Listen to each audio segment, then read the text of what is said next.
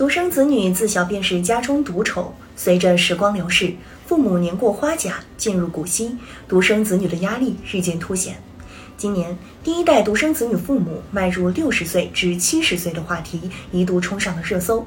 而在豆瓣，有一个独生子女父母养老交流小组，里面有八万多个独生子女正在抱团互助，惺惺相惜。该社交小组一上线，便有许多人发帖求助，期盼着能在评论区收获经验和解答。也有人只是单纯想宣泄情绪、释放压力，寻求共鸣和心理上的一丝慰藉。但不管出于何种目的，这些表达都揭示了独生子女的父母养老问题愈加严峻。第七次人口普查数据显示，我国独生子女数量达到近两亿人。他们组建的大多是四十二 N 家庭，即夫妻双方都是独生子女，上有四个老人，下有一个或多个孩子。其中，作为八零后的第一代独生子女，年龄较大的已届不惑。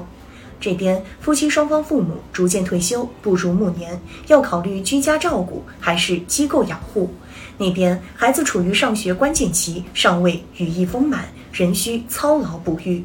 如此庞大的群体数量。如此艰巨的养老重任，放在哪个国家都是民生大事。赡养难、照料难等普世性痛点，已然让独生子女父母养老成为一个社会问题。它直接关涉一个特殊群体的生活保障，和一个国家的社保、医疗、文体等多个系统息息相关，急需早做准备，多方施策。此前有人大代表建议将养老金进行一次大涨，使得独生子女父母老有所养。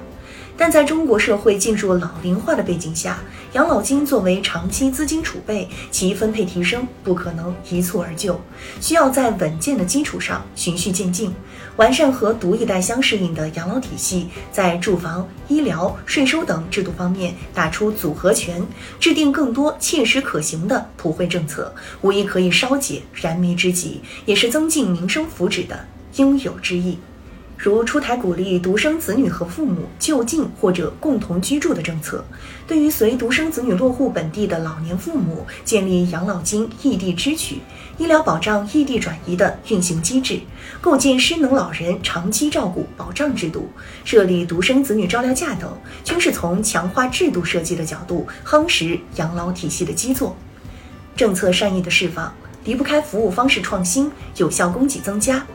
由于独生子女家庭规模小，社会化养老的重要性不言而喻，机构养老的需求日益显现。截至二零二一年，全国各类注册登记的养老服务机构四万个，所提供的养老床位仅五百零三点六万张，远远无法满足当前的养老需求。亟待鼓励优质社会资本进入，加快养老服务业供给侧改革，探索集民生保障、社会化运营、专业化管理、市场化运作于一体的新型运营模式，推动社会养老机构规模、质量与未来养老需求相适应，形成。政府部门、社会力量、服务对象的多赢局面。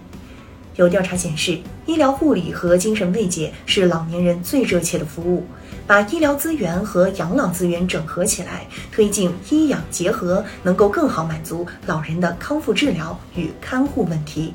无论是鼓励养老机构延伸服务半径，内设医疗卫生机构，还是支持社会力量拓展服务内容，推出医养结合服务，都有望使高质量的养老服务惠及更多老人，让独生子女不再孤军奋战。